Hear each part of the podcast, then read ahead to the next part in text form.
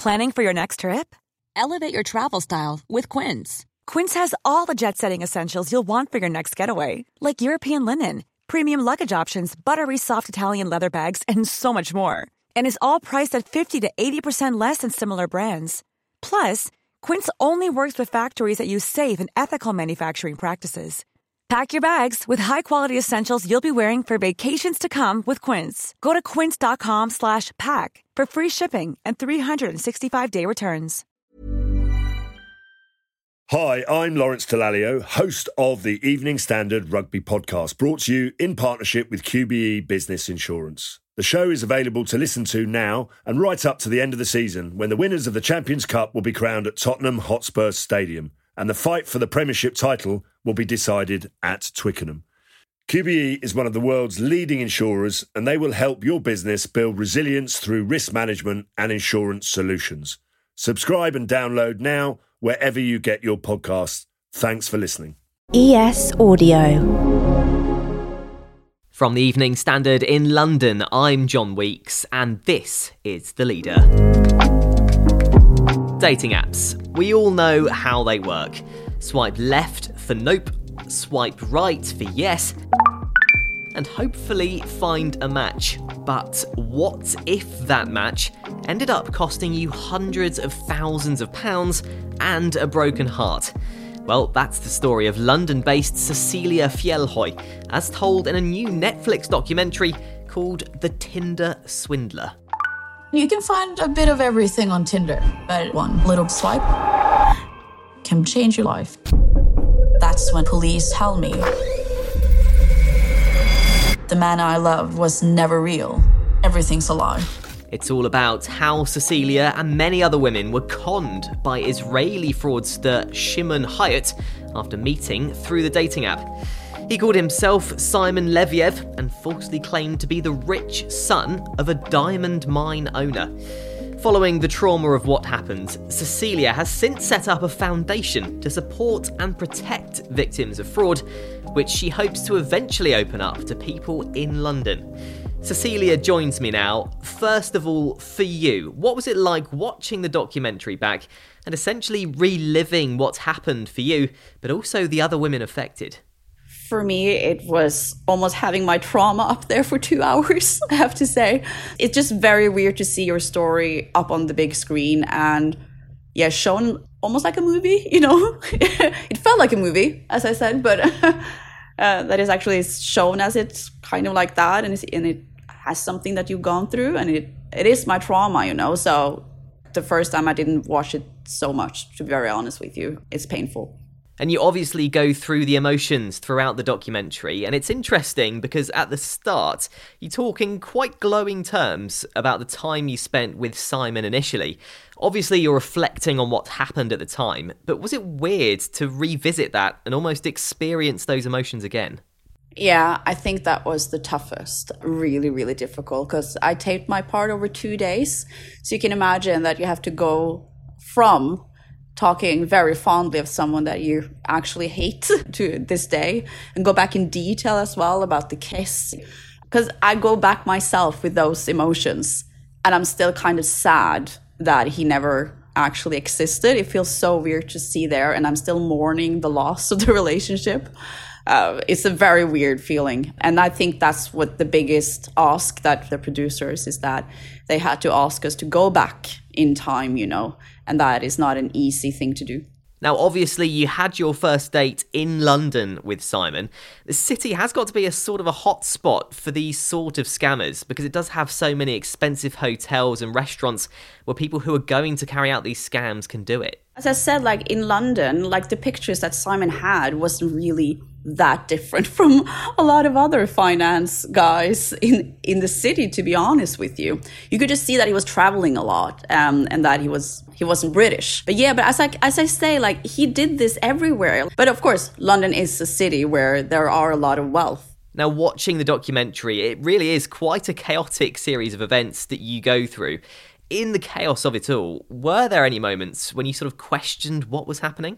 I think that he's so good at making you feel like you're in a war and everyone's the enemy and you really believe that. So you get scared of your life yourself, he's so smart that he knows how the system works. So he was kind of cunning, like, so when you called the bank, they were like confirming what he was saying to you, why the money wasn't coming. Or the check that I got, I called Lloyd's bank here and they said, well, we can't cash the check. And then I was like, oh my god, you know, now it's not real. And then they said, oh, we can't cash the check only because the sum is so large, like, you know, like he makes these big transfers, you know. So, and I said, oh well, so the check is real. Yeah, the check, there's not nothing wrong with the check. So it's those kind of things that he knows so well how easy it is to manipulate the system. And all of this has led you to create the Action Reaction Foundation.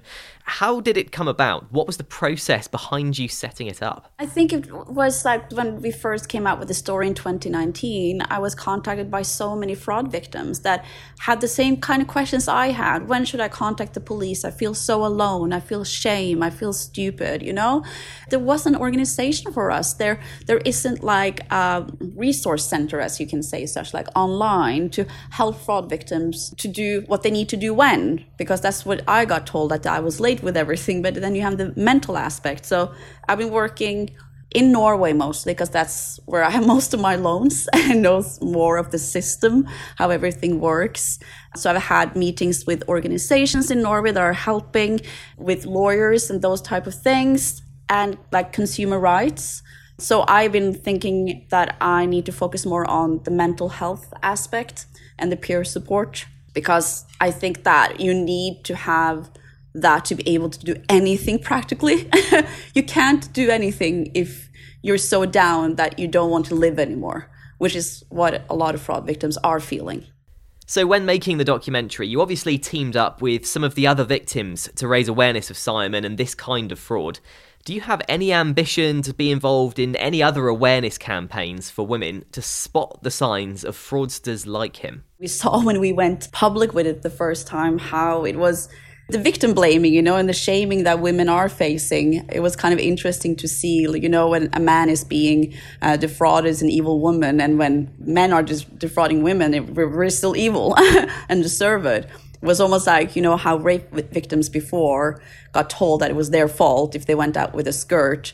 So like the women issue in this case, I'm very passionate about, and like to really show that you are a true victim and not someone that deserves this. So of course, warning signs for fraud in general, but I have to say Simon's case was so extraordinary. It's the reason why it became a Netflix documentary. But I would love to help people in general, because there are a lot of different types of fraud still out there.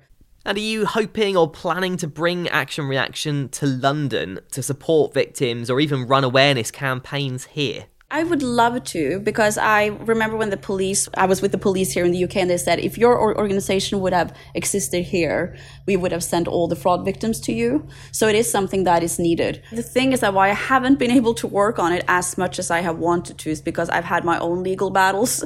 You know, it's difficult to help others when I'm bankrupt here in the UK. It's a lot of things that's been going on, but it has been something that I've really felt that I've found my passion in life, really, because I don't want anyone else to feel so alone and beaten down as I have been.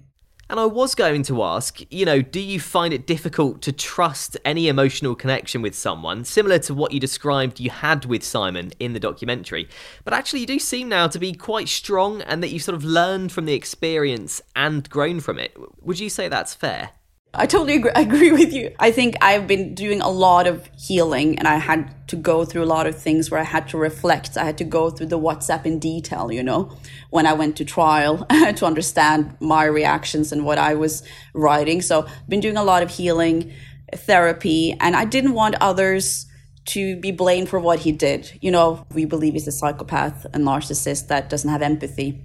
Luckily, you won't meet these kind of people that often in your life. You were just really unlucky. But of course, we have good days and bad days, and sometimes it is worse.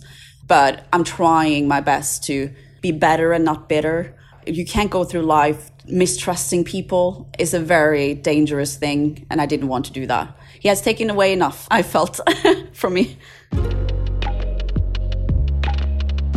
There's more on this story in the Evening Standard newspaper and at standard.co.uk. That's The Leader. We're back tomorrow at 4 p.m.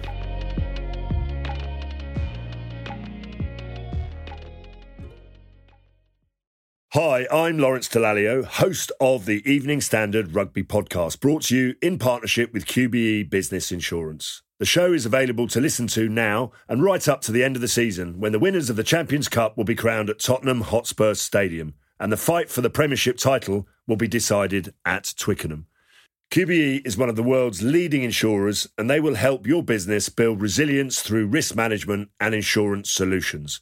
Subscribe and download now, wherever you get your podcasts. Thanks for listening.